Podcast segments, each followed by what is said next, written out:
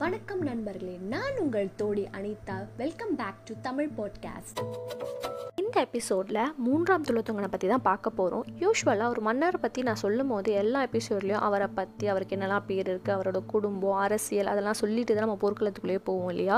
ஆனால் நான் ஒரு கண்டினியூஷனுக்காக லாஸ்ட் எபிசோடில் முதலாம் பாண்டிய போர் பார்த்தோம் இல்லையா? அதோட கண்டினியூஷன் இரண்டாம் பாண்டிய போர் மூன்றாம் பாண்டிய போர்லாம் வந்து கண்டினியூஷனுக்காக இந்த எபிசோடில் போர்க்களத்தை பற்றி பார்த்துட்டு அடுத்த எபிசோடில் அவரோட வாழ்க்கை அவருக்கு என்னெல்லாம் பேர்களாக இருந்தது அவர் எப்படியெல்லாம் வந்து சிற்றரசர்களை வச்சுருந்தார் யார் யாரெல்லாம் இருந்தாங்க அந்த இன்ஃபர்மேஷன்லாம் நம்ம அடுத்த எபிசோடில் பார்ப்போம். இவரோட முப்பது வருஷம் ஆட்சியில் பதினாறு வருஷம் அரசியல் சீரமைப்பாக இருந்தால் மீறி இருக்க இருபத்தி நாலு வருஷமும் அவர் போர்க்களத்தில் தான் இருந்திருக்கார். அவரோட பாதி வாழ்க்கை போர்க்களத்திலேயே வந்து கழிஞ்சிருக்கு. இப்படி இப்படிப்பட்ட ஒருத்தர் எப்படி அவரோட படைகளை வச்சுருந்தாருன்னு பார்த்தீங்கன்னா அறுபது ஆயிரம் யானைகள் வச்சுருந்தாரு. சிக்ஸ்டி தௌசண்ட் எலஃபென்ட்ஸ் அப்போனா எவ்வளோ நிலப்பகுதி இருந்திருக்கும் அப்படின்னு நம்ம யோசித்து பார்த்தாலே ப பயங்கரமாக இருக்குது ஒவ்வொரு யானையும் ஏழு எட்டு அடி உயரம் இருக்குமா அது மேலே தான் வீரர்கள் போர்களை செய்வாங்களா? இந்த வீரர்கள் கையில் எந்த மாதிரி எக்யூப்மெண்ட்ஸ்லாம் இருந்துச்சு அப்படின்னு பார்த்தா ஈட்டி வில் அம்பு அப்படின்னு ஒரு சில எக்யூப்மெண்ட்ஸ் வச்சு தான் இந்த போர்க்களத்தில் அவங்க போர் செய்வாங்களாம். அதில் அம்பை எய்துவாங்களே அதாவது நெடுதூரம் எய்துறதுக்கு நிறைய வல்லுநர்கள்லாம் இருந்திருக்காங்க. ஆன வில் எய்துறவங்க அவ்வளோ பேர் இருந்திருக்காங்க. அதனால தான் ஒவ்வொரு போர்க்களத்துலேயும் அவங்களால வந்து அவ்வளோ ஈஸியாக ஜெயிக்க முடியுது. இப்போது நம்ம இரண்டாம் பாண்டிய போர் எப்படி ஏற்பட்டுச்சு அப்படின்றத பார்ப்போம். முதலாம் பாண்டிய போர் முடிஞ்சது இல்லையா? அப்போ வந்து தோற்று போன குலசேகர பாண்டியன் இருக்கார் இல்லையா? பல்லவராயன்கிட்ட இருந்து தோற்று போன ஒரு குலசேகர பாண்டியன் அவர் வந்து இறந்துடுறாரு. இறந்து போன பிறகு அவரோட மகன் வந்து விக்ரம பாண்டியன். இந்த விக்ரம பாண்டியன் என்ன பண்ணுறாரு அப்படின்னா நம்ம இங்கே வந்து கஷ்டப்படுறதை விட சோழ நாட்டை எதிர்த்து கஷ்டப்படுறதை விட அவரோட காலில் விழுந்து சரணாகரி அடிச்சு தான் நம்மளுக்கு வந்து நன்மையாக இருக்கும். என்ன பண்ணுறாருன்னா சோழ நாட்டுக்கிட்ட அதாவது மூன்றாம் துளத்துவங்கன் கிட்ட வந்து அடைக்கலும் புகுந்துடுறாரு இந்த டைம் வந்து என்ன ஆகுது அப்படின்னா நம்ம மதுரையை ஆண்டது யாருன்னா வீரபாண்டியன். இது வந்து வீரபாண்டியனுக்கு பிடிக்கலை. எப்படி வந்து விக்ரமபாண்டியன் வந்து தஞ்சை புகுறது அப்படின்றது பிடிக்கல. ஒரு சம்பவம் நடக்குது. வீரபாண்டியனுக்கு விக்ரமபாண்டியன் சோழ நாட்டுக்குள்ளே சேர்ந்தது வந்து பிடிக்காதனால என்ன பண்ணுறாருன்னா மறுபடியும் துரோகமே செய்கிறார் இந்த வீரபாண்டியன் மதுரைக்கு அரசராக இருக்க காரணமே துலோத்துங்க சோழனோட அண்ணனாகிய இரண்டாம் ராசாதிராசன் தான். ஆனால் நம்பிக்கை துரோகம் மறுபடியும் ஏற்படுது. என்ன பண்ணுறாரு அப்படின்னா இவர் வந்து ஈழ நாட்டு இருக்கார் இல்லையா? அவர் கூட சேர்ந்து துலோத்துங்கனை எதிர்த்து போர் செய்ய போகிறாரு இப்போது போரில் இலங்கை படைத்தளபதி வந்து இறந்து போயிடுறாரு. அதனால் வீரர்கள் என்ன பண்ணுறாங்கன்னா பயந்து போய் ஓடிடுறாங்க.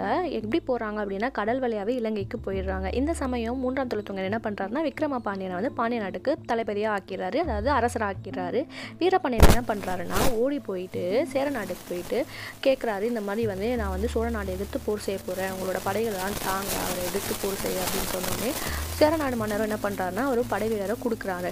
இதை தெரிஞ்சோடனே நம்ம மூன்றாம் தொழில்துவங்கனுக்கு பயங்கரமான கோவம் வருது. கோவத்தில் என்ன பண்ணுறாருன்னா செம ஸ்ட்ராங்கான படை வீரர்கள்லாம் எதிர்த்து போரில் வந்து செலுத்துகிறாரு இதோட விளைவாக என்ன ஆகுது அப்படின்னா படை வீரர்கள் எல்லாருமே பயந்து போய் நாலா பக்கமாக ஓடு தரக்கடிச்சு ஓடுறாங்க. யாருன்னா அந்த சேர வீரர்கள் இருக்காங்க இல்லையா? அவங்களும் பாண்டிய வீரர்கள் ஒரு சில பேர் இருக்காங்க இல்லையா? வீரபாண்டியனுக்கு துணையாக வந்தவங்க. அவங்க எல்லாமே தரக்கடிச்சு பயந்து ஓடுறாங்க. இதில் என்ன பண்ணுறாங்க அப்படின்னா அதாவது மூன்றாம் தொழிலுக்கு என்ன பண்ணுறாருன்னா வீரபாண்டியனை கூட்டிகிட்டு வந்து என்ன பண்ணுறாருன்னா அந்த சோழ நாட்டு பணியாளர்கள்லாம் இருப்பாங்களா தங்கும் இருக்கும் இடம் இருக்கல அங்கே வந்து அவங்க வைக்கிறாங்க. சிறைச்சாலை கூட கிடையாது. பணியாளர்கள் சோழ நாட்டில் வேலை செய்கிறவங்க ஒரு பணியாளர்கள் இருக்கும் இடத்துல வந்து வீரபாண்டியனை வந்து வைக்கிறாங்க. அது மட்டும் இல்லாமல் வீரபாண்டியனோட மனைவை வந்து சிறைப்பிடிச்சு கொண்டு வந்துடுறாங்க. இந்த மாதிரி பண்ணால் எந்த ஒரு மன்னருக்கும் அதாவது அரசராக இருந்து ஒரு பணியாளர்களை இருக்கும் இடத்துல வந்து தங்க வச்ச எவ்வளோ ஒரு இழிவான விஷயமா இருக்கும்? இதை அதனால் வந்து வீரபாண்டியனால் பொறுக்கவே முடியல.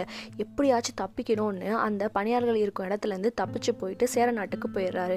சேர நாட்டுக்கிட்ட இது மாதிரி சொல்கிறாரு இந்த மாதிரிலாம் நடந்துச்சு அப்படின்னு சொன்ன உடனே என்ன பண்ணுறாருனா வீரபாண்டியனும் சேர நாட்டு அரசனும் என்ன பண்ணுறாருனா நம்ம என்ன பண்ணுவோம்? பேசாமல் சோழ நாட்டு மன்னர்கிட்ட அதாவது மூன்றாம் தொழுக்கினர் சரணடைஞ்சிருவோம். அவர் மன்னிச்சு விட்டுருவார் அப்படின்னு சொல்கிறார் அதாவது வந்து உண்மையாக வந்து மன்னிப்பு கேட்கல பொய்யா வந்து போயிட்டு என்ன பண்ணுறாங்க அப்படின்னா சோழ நாட்டு மன்னனாகிய மூணாம் தொழுக்கினர் போய் மன்னிப்பு கேட்குறாரு அவர் என்ன பண்ணுறாருனா சரி ஓகே மன்னிப்பு கேட்குறல நம்ம மன்னிக்க மன்னிக்கிறது தான் நல்ல விஷயம் அப்படின்னு சொல்லிட்டு என்ன பண்ணுறாரா மன்னிச்சுட்டு பாண்டிய நாட்டில் ஒரு பகுதியை வந்து வீரபாண்டியனுக்கு கொடுத்து முடிசூடவும் செய்கிறாரு என்ன சொல்கிறாரு அப்படின்னா நீங்கள் வந்து சோழ நாட்டுக்கு அடியில் வந்து ஆட்சி செய்யணும் கப்பம் கட்டணும் அப்படின்னு சொல்கிறாரு இதுவும் சொல்லிட்டு போகிறாரு இதனோட வந்து இரண்டாம் பாண்டிய போர் வந்து முடியுது.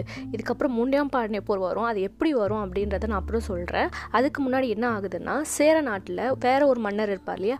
அந்த மன்னர் வந்து வீரசேகரன். இவர் என்ன பண்ணுறாரு அப்படின்னா துளத்துங்க சோழக்கெல்லாம் வீரபாண்டிய சண்டை போடுறாரு அதுக்கப்புறம் வேறு சேர மன்னன் சண்டை போடுறாரு நம்ம ஏன் சண்டை போடக்கூடாதுன்னு அவரும் போய் சண்டை போடுறாரு. சண்டை போடும்போது அவரால் வந்து தாக்கு பிடிக்க முடியல சரணடைஞ்சிடறாரு. அதுக்கப்புறம் என்ன பண்ணுறாருன்னா மூன்றாம் துலோத்துங்க என்ன பண்ணுறாருன்னா அவருக்கே முடி சூட்டிட்டு கப்பம் கட்டணும் அப்படின்னு சொல்லிட்டு வராரு. ஆக்சுவலாக என்னன்னா சோழர்களோட சோழர்கள் மட்டும் கிடையாது எல்லா அரசர்களும் தமிழ் அரசர்களும் என்ன பண்ணுவாங்கன்னா போர் செய்வாங்க. போர் செஞ்சு தோற்று போயிட்டாங்களா அவங்க வந்து சிற்றரசர்களை ஆக்கி அவங்க வந்து பேரரசர்கள் அவங்க ஆட்சிக்கு கீழே வந்து இவங்க வந்து ஆட்சி செய்யணும். இதுதான் வந்து எப்பவுமே அந்த ப்ரொசீஜராக இருக்கும். அதே மாதிரி தான் இந்த சேர நாட்டு மன்னர்கிட்டையும் செய்கிறாரு இந்த சேர நாட்டு பிரச்சனையை முடிச்சதுக்கப்புறம் என்ன ஆகுது அப்படின்னா இரண்டாம் பாண்டிய போரில் ஒரு ஈழத்து படைத்தலைவன் வந்து ஹெல்ப்புக்கு வந்தார் அவர் கொண்டுட்டாரு அப்படின்னு சொன்னேன் இல்லையா மூன்றாம் துளத்துங்கன் இந்த மனசில் வச்சுக்கிட்டு ஈழத்து மன்னன் என்ன பண்ணுறாருனா மறுபடியும் போர் செய்ய வராரு. இப்போ வந்து என்ன பண்ணுறாருனா தனியாக வந்து அட்டாக் பண்ண வராரு. ஆனால் சோழ நாடு தான் பயங்கரமான ஸ்ட்ராங்கான ஒரு படையாச்சு. என்ன ஆச்சு அப்படின்னா அவரால் வந்து தாக்கு பிடிக்க முடியல. புறங்காட்டி ஓடுறாரு. புறங்காட்டி ஓடினாலே அவங்க ஒத்துக்கிட்டாங்க. நான் வந்து தோற்று போயிட்டேன் அப்படின்னு சொல்கிறது தான் புறங்காட்டி ஓடுறது. அதே மாதிரி என்ன ஆச்சுன்னா ஈர நாடும் வந்து தோற்று போயிடுச்சு. இதுக்கப்புறம் வரிசையில் அடுத்த இன்னொரு சேர நாட்டு வேற ஒரு பகுதி அதாவது கருவூர் அப்படின்ற ஒரு இடத்துல வந்து ஆட்சி செஞ்ச ஒரு மன்னர் அவர் வந்து என்ன பண்ணுறாரு அப்படின்னா திருப்பியும் சோழ நாட்டுக்கு எதிராக வந்து அவர் வந்து சண்டை போடுறாரு. ஏன் சண்டை போடுறாரு அப்படின்னா எனக்கு வந்து நான் வந்து தனியாக ஆட்சி செய்யணும். கப்பெல்லாம் கட்ட மாட்டேன். நீங்கள் சொல்கிற ரூல்ஸ்லாம் நான் ஃபாலோ பண்ண மாட்டேன் அப்படின்னு இந்த மாதிரி வந்து சில விஷயங்கள்லாம் செய்கிறாரு இதனால் கோவம் வருமா? ஆப்வியஸாக எல்லாருக்கும் கோவம் வரும். அந்த மாதிரி போர் செய்கிறாரு போர் செய்யும் போது என்னாரு? மறுபடியும் இவரும் தோற்று போயிடுறாரு இது வந்து என்ன ஆகுதுன்னா சோழ நாட்டு கீழே வந்தது. வந்ததுக்கப்புறம் இவரை வந்து என்ன பண்ணுறாருனா அந்த கரூர் ஆட்சி செஞ்சுட்டு இருந்தால சிற்றரசர் அவரை வந்து ஜெயிலில் போட்டுடுறாங்க. அதுக்கப்புறம் என்ன பண்ணுறாருனா ஜெயிலில் இருக்க ஒரு சில பேர்கிட்ட நான் மன்னர்கிட்ட பேசணும் நான் வேணாம் திருந்திட்டேன் அப்படின்னு சொல்லி சொல்கிறாரு மன்னர்கிட்ட போய் கூட்டிகிட்டு போய் காமிக்கிறாங்க பேசுகிறாரு இது மாதிரி வந்து நான் இனிமேட்டு வந்து கரெக்டாக சோழ நாட்டோட ரூல்ஸ்லாம் ஃபாலோ பண்ணுவேன் இது மாதிரி எதுவுமே செய்ய மாட்டேன் அப்படின்னு சொன்னதுக்கப்புறம் என்ன பண்ணுறாருனா அதே மூன்றாம் துளத்துங்கன் என்ன பண்ணுறாருனா மறுபடியும் அவருக்கே அவர் நாட்டை கொடுத்துட்டு நீ வந்து ஆட்சி செய் அப்படின்னு சொல்கிறாரு இதில் வந்து வந்து என்ன தெரியுது அப்படின்னா இவர் வந்து ஒருத்தவங்களோட தப்பு வந்து தெரிஞ்சிட்டாங்க செரிஞ்சிட்டாங்க அப்படின்னா அவங்களுக்கு வந்து அந்த வந்து மன்னிப்பு கொடுக்குற தன்மை வந்து இவருக்கு நிறைய இருக்குது அப்படின்னு இந்த விஷயத்துலேருந்து நம்மளுக்கு தெரிய வருது. இரண்டாம் பாண்டிய போர் முடிஞ்சதுக்கப்புறம் சேர நாட்டில் வெவ்வேறு பகுதி அரசரும் வந்து போர் செய்கிற வராங்க. அதுக்கப்புறம் ஈழத்தரசன் மறுபடியும் வந்து அவங்க வந்து அவங்களோட படைத்தளபதியை கொன்னனால வந்து திருப்பியும் வந்து அட்டாக் பண்ண வர்றாங்க. இப்படிலாம் முடிஞ்சு ஒரு சில வருஷங்கள் கழித்து என்ன ஆகுது அப்படின்னா மூன்றாம் பாண்டிய போர் ஸ்டார்ட் ஆகுது. இது என்ன ஆகுது அப்படின்னு பார்த்தீங்கன்னா விக்ரம பாண்டியன் இருக்கார் இல்லையா? அவரோட மகன் ஜடவர்மன் குலசேகர பாண்டியன். இவர் தான் வந்து துலோத்துங்க சோழனை அட்டாக் பண்ண வரார் ஜடவர்மன் குலசேகர பாண்டியனோட அப்பா விக்ரம பாண்டியன் சோழ நாட்டோட அடைக்கலத்தில் தான் வந்து அவர் ஆட்சி செஞ்சுட்டே இருந்தார். ஆனால் இவரோட மகன் சோழ நாட்டுக்கு எதிராக வந்து போர் செய்கிறாரு இதுவும் ஒரு விதமான துரோகம் தான். அவருக்கு வந்து சோழ நாட்டு மேலே பல வருஷமாக இந்த பகைமை இருந்துக்கிட்டே இருந்துச்சான் அப்படி இருந்துச்சு அப்படின்னா அதுக்கு காரணம் அவங்க தாத்தாவாக இருக்கலாம். ஏன்னா அவங்க தாத்தா தான் சோழ நாட்டுக்கு சுத்தமாக பிடிக்கவே பிடிக்காது. அவர் சொல்லி சொல்லி வளர்த்துருக்கலாம். அது வந்து பகைமை உணர்ச்சி வளர்ந்து அவர் வளர்ந்ததுக்கப்புறம் சோழ நாட்டை எதிர்த்து அவர் வந்து போர் செய்ய நல்ல வாய்ப்புகள் இருக்குது ஆயிரத்தில் ஒருவனில் இந்த விஷயத்தை தான் நம்மளுக்கு காமிச்சிருப்பாங்க. என்ன ஆகுது அப்படின்னு பார்த்தீங்கன்னா ஜடவர்மன் வந்து பெரிய படையை கொண்டு வந்து மூன்றாம் துளத்தொங்கன் எதிராக வந்து அவர் வந்து போர் செய்கிறாரு மூன்றாம் துளத்தொங்கன் சலிச்சவர் கிடையாது. அவரும் பயங்கரமான படையை கொண்டு வந்து போர்கள் நடக்குது. பயங்கரமான போர். அப்படி ஒரு போர். இந்த போரில் என்ன நடக்குது அப்படின்னு பார்த்தோம்னா கடைசியாக குலசேகரம் பாண்டியன் வந்து அவரோட படை ஃபுல்லாக அழிஞ்சு போயிடுது.